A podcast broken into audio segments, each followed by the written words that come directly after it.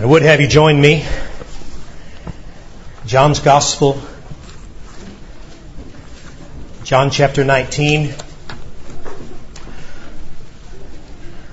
going to begin reading verses 14 to 22, but our focus will start really down in verse 16, but we want once again to catch a bit of the context.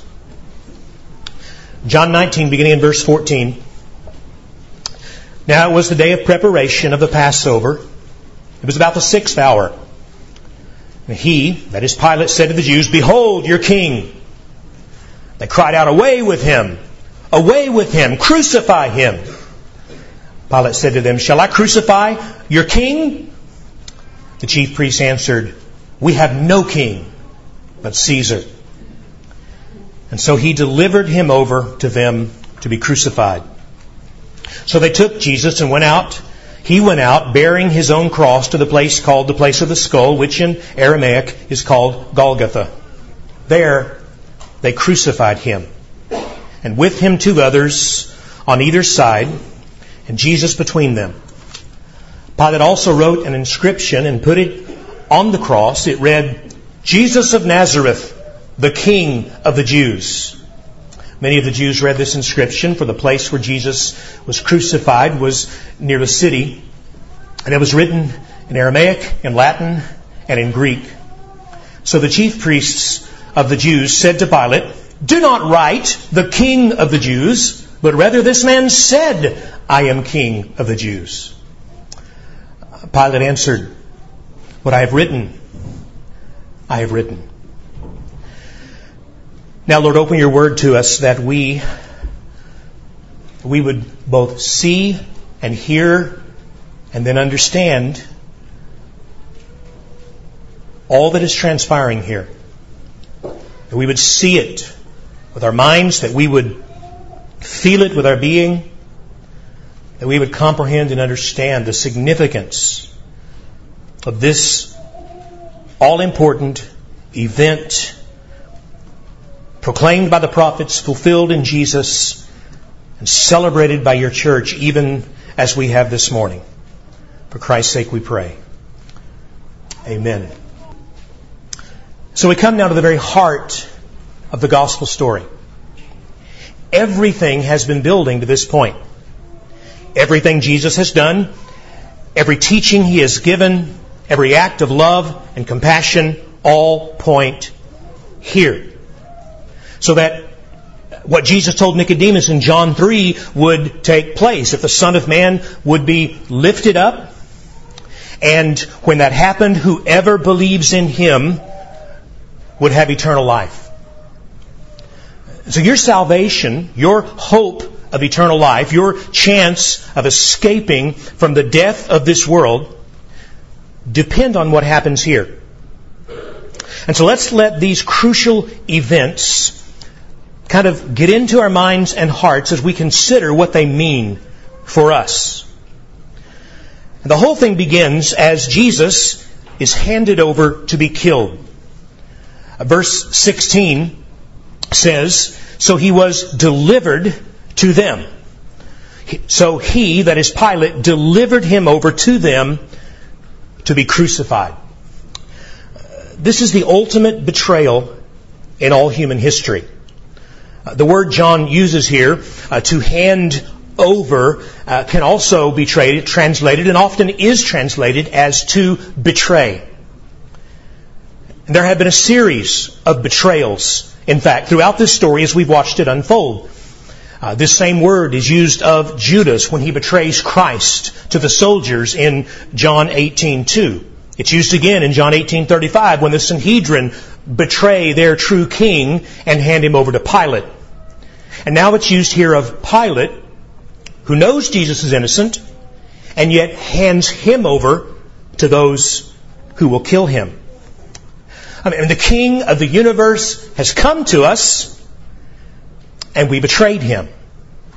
And I say we, uh, because John once again does something very interesting with the language here. It's another one of those ambiguous statements of his that we have seen. As you read through this in the original, it's, it's really not clear exactly who it is Jesus is handed over to? Is it the Jews? Is it the Romans? Is it someone else? Now, historically, we know that it is the Roman soldiers who take Jesus and nail him to the cross, but, but John leaves it ambiguous enough to make us think as we're reading, well, who is it then who is holding these nails? Who really is driving death into the body of Jesus? So that we might understand, well, it really, it is us. It's all humanity in our sin. It's we who in our rebellion ultimately betray God. Were you there when they crucified my king? Well, in a very real way, yes. Second, then, we see Jesus is treated like a criminal who is made to carry his own cross. Verse 17, it says, So they took Jesus, and he went out bearing his own cross to the place called the place of the skull, which in Aramaic is called Golgotha. This was standard Roman procedure for a crucifixion. The Greek writer Plutarch said, and he lived just after the time of Christ, he said each criminal, as part of his punishment, is made to carry his own cross. But don't imagine that that means the whole cross, both beams, uh, which is what we often see portrayed in art and literature, but that would be too heavy for almost any uh, man to actually carry. It really would have just been the cross beam part of the cross, what it was called the patibulum which they would then lash across the victim's shoulders, his hands tied to the back of it, so that he would then not be able to drop it. And you can just imagine what that would actually mean for Jesus as he begins to stumble and fall to the ground, his hands bound to this great heavy beam. But the goal of all of this was humiliation, degradation. The Romans wanted this man to be seen as less than dirt. Just prior to this, Jesus would have been whipped for the second time with that more brutal, back shredding uh, form of uh, punishment that we call scourging. This would have led to severe physical trauma and blood loss, which, by the way, will explain why he is not able to carry the cross for long. Just past the city gates, so the other Gospels tell us, Jesus collapses, his physical body reaching the end of human endurance. And so Matthew, Mark, and Luke all tell us at this point the Romans grab a bystander by the name of Simon and he is forced to carry the cross the rest of the way. Matthew 27:32 as they went out, meaning through the city gates, they found a man of Cyrene, Simon by name, they compelled this man to carry the cross. But it all began with Jesus carrying his own wooden cross through the gate and out of the city toward the place of execution. Two Old Testament images come into play here. The early church especially saw in this event an echo of Isaac carrying the wood of his execution up this very same hill. Did you realize that the hill where Isaac is taken by Abraham for sacrifice called Mount Moriah and these hills in and around Jerusalem are in fact the same cluster of hills, perhaps the very same hill itself. Maybe you remember that God had commanded Abraham to sacrifice his son Isaac. And so as they go up this same hill toward the place of sacrifice, we're told that Abraham took the wood of the burnt offering and laid it on his son Isaac. And he himself took in his hand the fire and the knife, and they went up, both of them together. And Isaac looks around and says to his father, Abraham, my father. And Abraham said, Here I am, my son. He said, Behold, the fire and the wood, but where is the lamb for the burnt offering? Abraham said, God will provide for himself the lamb for the burnt offering, my son. And so the two of them continued on together. And if you remember that scene, they do go together to that place.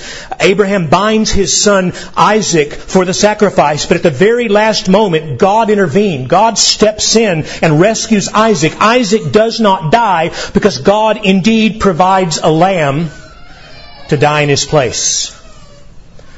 But now another father, the Father has sent His Son up this same hill, bearing the wood for His sacrifice. This time there will be no rescue. No voice from heaven will intervene. The Son will die because Christ is indeed that promised Lamb that was spoken of. Second, many have also noted how Christ is taken outside the gates of the city for execution. John says, again in verse 17, so they took Jesus and he went out bearing his own cross. And again, we hear echoes from the Old Testament. To be taken outside the gate was to be seen as one who was bearing the curse of God. Criminals who had blasphemed God were to be taken outside the gate for execution, Deuteronomy 17. Then on the Day of Atonement, the, the animals that had symbolically borne the curse of God for sin were also taken outside the city gate to be burned. Leviticus 16.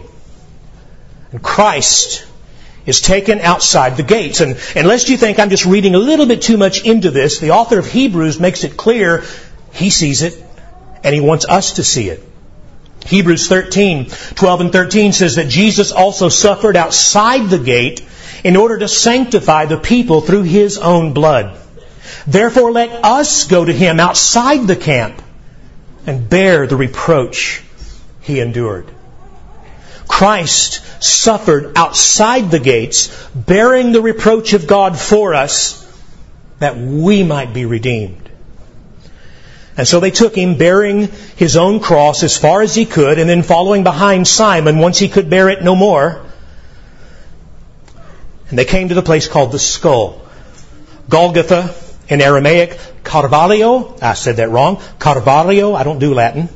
Um, in Latin. But that's where we get our word Calvary from Carvaria. All of those mean the skull That this, this hilltop that resembled in some way the top of a skeleton's head and was known to be a place of execution. This was not the first Roman execution on that spot, nor would it be the last.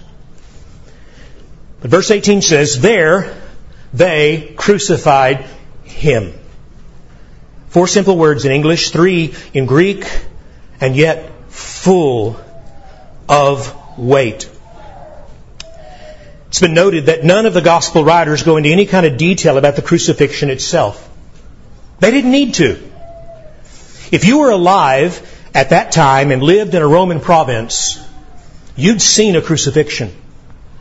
And once you saw a crucifixion, you would not be able to unsee it. You would never be able to get it out of your mind. It would have been burned into your brain like a nightmare. That was, by the way, one of the goals.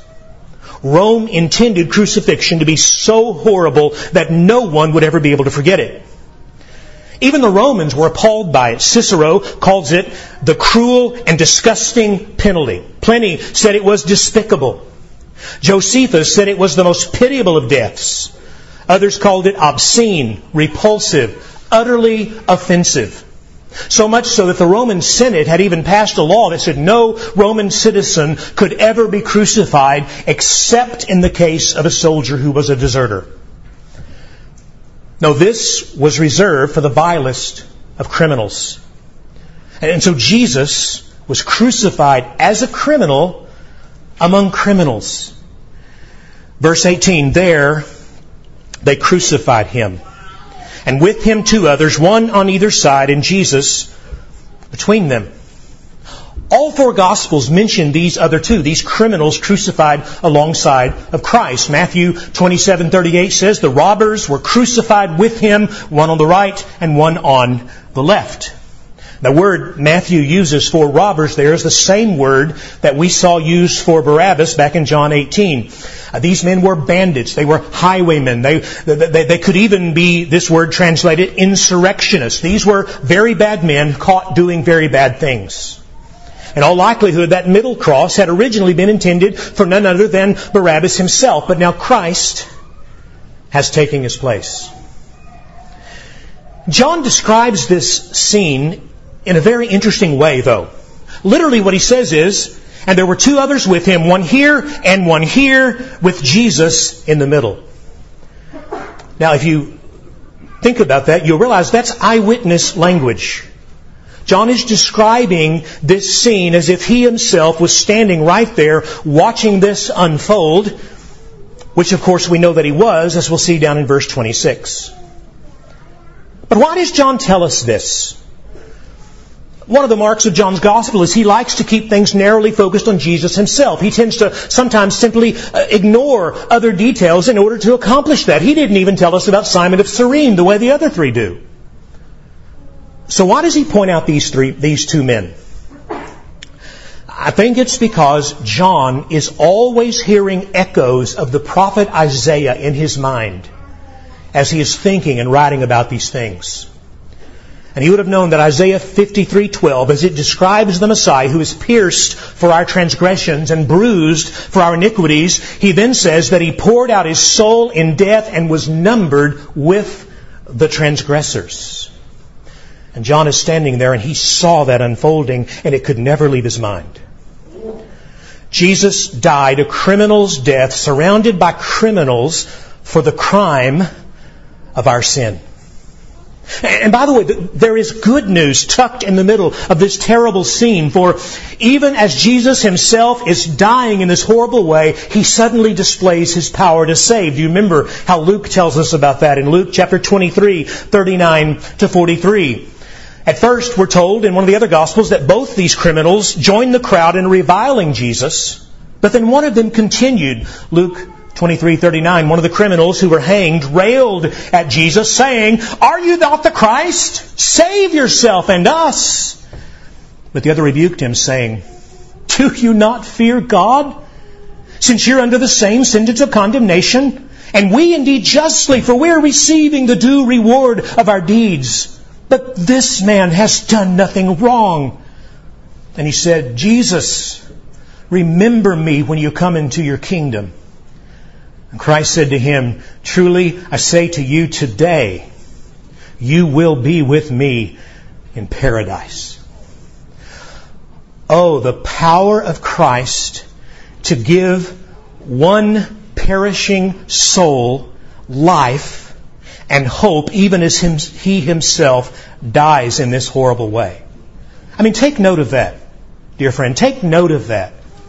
Think what that could mean for you in your suffering and your struggles as you turn and trust Him.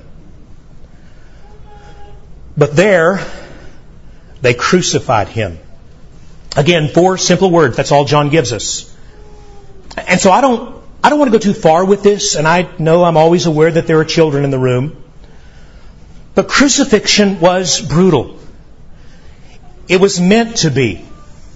And so we do, in this age of ours, where we've thankfully never witnessed it, need to have some understanding of what is involved.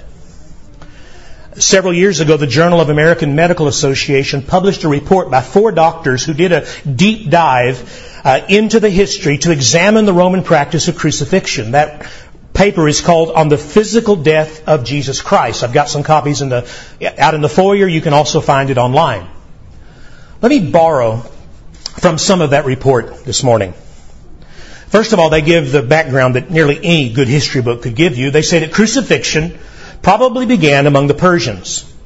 Alexander the Great then introduced it to Egypt and Carthage, and the Romans appear to have learned it from the Carthaginians. Although the Romans did not invent crucifixion, they perfected it as a form of torture and capital punishment that was designed to produce a slow death with maximum pain and suffering. It was one of the most disgraceful and cruel methods of execution, usually reserved only for slaves, foreigners, revolutionaries, and the vilest of criminals. So at the site of execution, the criminal would be stripped, thrown down on his back on top of the uh, crossbeam, his arms stretched along that beam where both hands could either be nailed or tied, and the Romans had a definite preference for nailing. Those nails were five to seven inches long, iron spikes, driven not through the middle of the palm of the hand as we often imagine, uh, but, but, actually driven through the wrist. And the, the, Greek word used for hand includes the wrist. They don't have two separate words for that. And the wrist, uh, if you care about the, the medical aspects of it, those bones would hold the weight of the body, whereas the palm would not be able to do so. The Romans knew what they were doing. That nail through the wrist would crush that medial nerve. That's the one you feel when you bang your elbow on something and we call the funny bone, but it's anything but funny.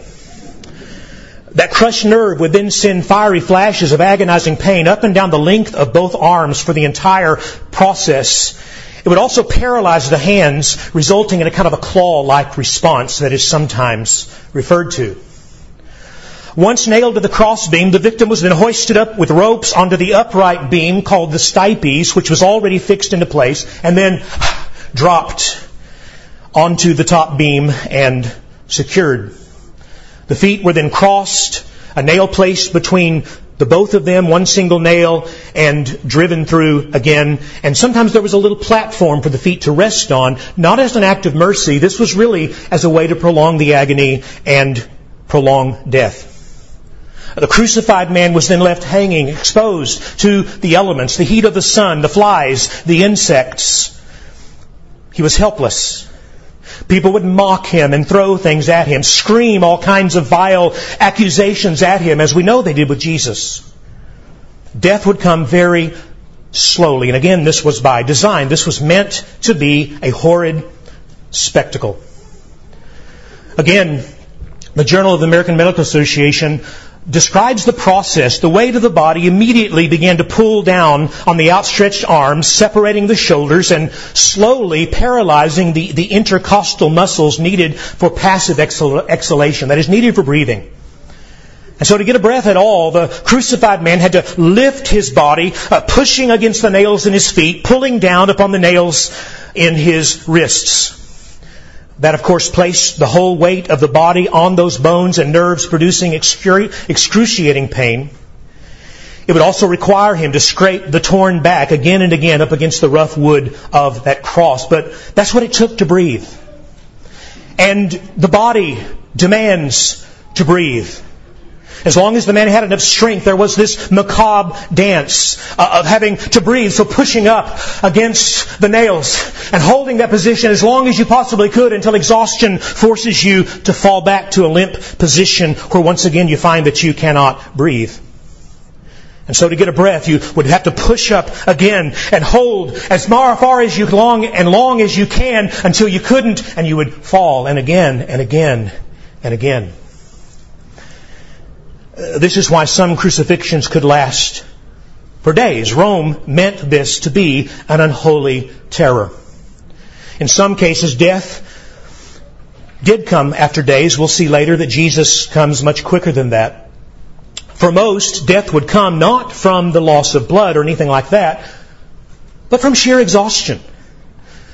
The strength of the body gave out. The man was too weak to raise up any longer, and so he would ultimately die of asphyxiation. But as terrible as all that is, and it, it is, now, this is the stuff of nightmares. The physical sufferings of Christ were nothing compared to the spiritual torments he willingly endured. My God, my God, why have you forsaken me? As Christ became a sin offering bearing in his body on the tree the judgment for our sin. 1 Peter chapter 2 verse 24 tells us that Christ himself bore our sins in his body on the tree that he might die to sin and live to righteousness, that we might die to sin and live to righteousness. By his wounds we have been healed. 2 Corinthians 5:21 God made him who had no sin to be sin for us so that in him we might become the righteousness of God. Christ died in our place. He bore the penalty that my sins deserved. He took my place under the agony of death that by faith in him I might have his life. Isaiah 53 verse 11 again says, as the result of the anguish of his soul, he will see it and be satisfied by his knowledge. The righteous one, my servant, will justify the many and he will bear their iniquities. That's what's happening when we look up and see the cross of Christ. Can you see Him? Can you see what's happening there? Do you understand why this matters? Do you see that this is, in fact, your only hope? That His death would count for you. I mean, who is this man? Who is this man that He would do such a thing? And that brings us then to this third thing this morning, and that is to see that Jesus in His death is seen to be the exalted King of glory. Who is this man? Pilate himself tells us, verse 19, Pilate also wrote an inscription and put it on the cross, and it read, Jesus of Nazareth, the King of the Jews. This too was a common Roman practice. The condemned criminal would be given a title, a titulus, uh, publicly announcing his crime. Robber, vandal, murderer. In this case, Pilate labels Jesus the King of the Jews, the King of God's people. Now, why does he do that? Well, I think, I really do think that in Pilate's case, this is his way of getting back at these religious leaders. This is a final dig at them. If you remember the last couple of weeks, Pilate was forced into this. He knew Jesus was innocent. He wanted to find a way to let him go, but when they threatened to report him to Caesar for failing to execute a rival king, Pilate caved. And now he's ashamed of that. You remember perhaps that scene in Matthew where he washes his hands publicly and says, I am innocent of this man's blood. But of course, he knows there are some stains water simply cannot wash away. But now he wants to make sure that they themselves will share in his shame. God sent you a king, and we killed him. Pilate wants the world to know that. I mean, crucifixions were made to be seen anyway. That's why the Roman did them in such a public way like this. But Pilate wants everyone to see not only what has happened, but why it has happened. He wants this to be seen. And it is. Verse 20 says, Many of the Jews read this inscription, for the place where Jesus was crucified was near the city, and it was written in Aramaic, in Latin, and in Greek. This could not have been more public. It was Passover week, so Jerusalem is filled with people from all over that part of the known world. The place of crucifixion itself is right outside the gate of one of Jerusalem's busiest entrances. That road would have been jammed with people anyway. And none of those people entering or leaving Jerusalem could possibly miss this. And if they could read it all or had a friend nearby who could read, they would be able to read this sign. Pilate made sure of it. He has it boldly stenciled in the three main languages of that region. Aramaic or, or Hebrew, the, the native language of Palestine. Latin is the official language of Rome. And Greek, Greek was the international trade language that nearly everybody spoke some of. That's why the New Testament's going to be written in Greek. Pilate wants this to be seen. This is why Jesus is dying. Because he is Israel's long awaited king. Now, did Pilate actually believe that personally? I doubt it. We have no reason to think he came to faith, but personally or not, Pilate once again speaks far more truth than he can realize. Beasley Murray in his commentary writes this. He says, Pilate, the judge and representative of the dominion that ruled the world, hereby declares that Jesus on his cross is king of his people. A king conquers, provides, rules, and makes peace. Christ, our King, conquered our enemy, the devil, provided for forgiveness for our sins, rules in our hearts, and makes peace between sinners and God. All these kingly deeds Jesus achieved by dying on the cross for us, so it is proper for him to have been hailed as King here. Maybe you remember just a week before this, Jesus had said in John 12, verse 23, the hour has come for the Son of Man to be glorified. Truly, truly, I say to you, unless a grain of wheat falls into the earth and dies, it remains alone. But if it dies, it bears much fruit. Then he continues a few verses later and says, And I, when I am lifted up from the earth, a clear reference to crucifixion, I will draw all people to myself. I mean, think of that. Think of that prophecy. I will be lifted up. And as a result of my being lifted up, people from everywhere will see and come. And Pilate says, write it in three languages so all can see, and presumably then all can come, that this is Jesus of Nazareth, the King of the Jews. You think God doesn't have a sense of irony? Let the world see the fact that this is their king. Let the nations be glad and sing for joy. The Messiah has come and from the cross now reigns. Whether Pilate understood that or not is really not the point. Because this is exactly what that sign is saying. And don't doubt it for a minute that the Jewish leaders understood that. Because verse 21 says they come storming in to Pilate. Do not write the king of the Jews, but rather that this man said, I am king of the Jews. They bellow, you can't write that. Pilate waves them off and says, I just did. That's pretty much what he means. Pilate answered them, What I have written, I have written.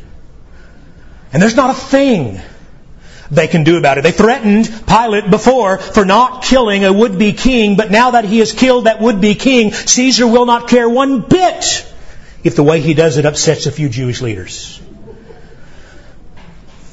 So Pilate dismisses them. What I have written, I have written. It stands. It's a fascinating phrase that Pilate uses here. It's in what is called the, the perfect tense which communicates the idea that this stands firm. It's unalterable. It's like the rock of Gibraltar. It will not be moved. Jesus had used this same phrase several times in his gospel to speak about the unalterable nature of Scripture. For example, John 6:45, he says, "It is written, literally it is stands written in the prophets." and they will all be taught of God. Everyone who has heard and learned from the Father comes to me. Or again, John 15:25, but the word that is written, stands written in their law, must be fulfilled. They hated me without cause. Personally, I find it hard to believe that John doesn't realize the impact of those words as he writes them down for us. It's as if Pilate says, what I have written stands as unalterably true as Scripture itself. It cannot be changed. This is who Jesus is. He is heaven's true King, dying as a sacrifice for fallen man's sin. That fact stands unalterably. Dear one, this is the heart of the gospel. This is the heart of the message. And Paul himself will write that out very clearly in 1 Corinthians 15:3. He'll say, "I delivered to you as of first importance what I also received." That Christ died for our sins in accordance with the Scriptures, that He was buried, that He was raised on the third day in accordance with the Scriptures, and that He appeared to Cephas and to the twelve and to all these others, confirming the fact that He was alive. This is the gospel. Christ died for sin, was raised on the third day, forever lives, and may be known. By the way, those words Pilate spoke actually are now Scripture. They are a part of the infallible record that we have before us. They are given so that you may know and understand who Jesus is and what he has done. John 20, 31 will, toward the end of this gospel, say, All these things are written so that you may believe that Jesus is the Christ, the Son of God, and that by believing you may have life in His name. This isn't just for those who lived then, this is for us sitting here today. Do you see Him?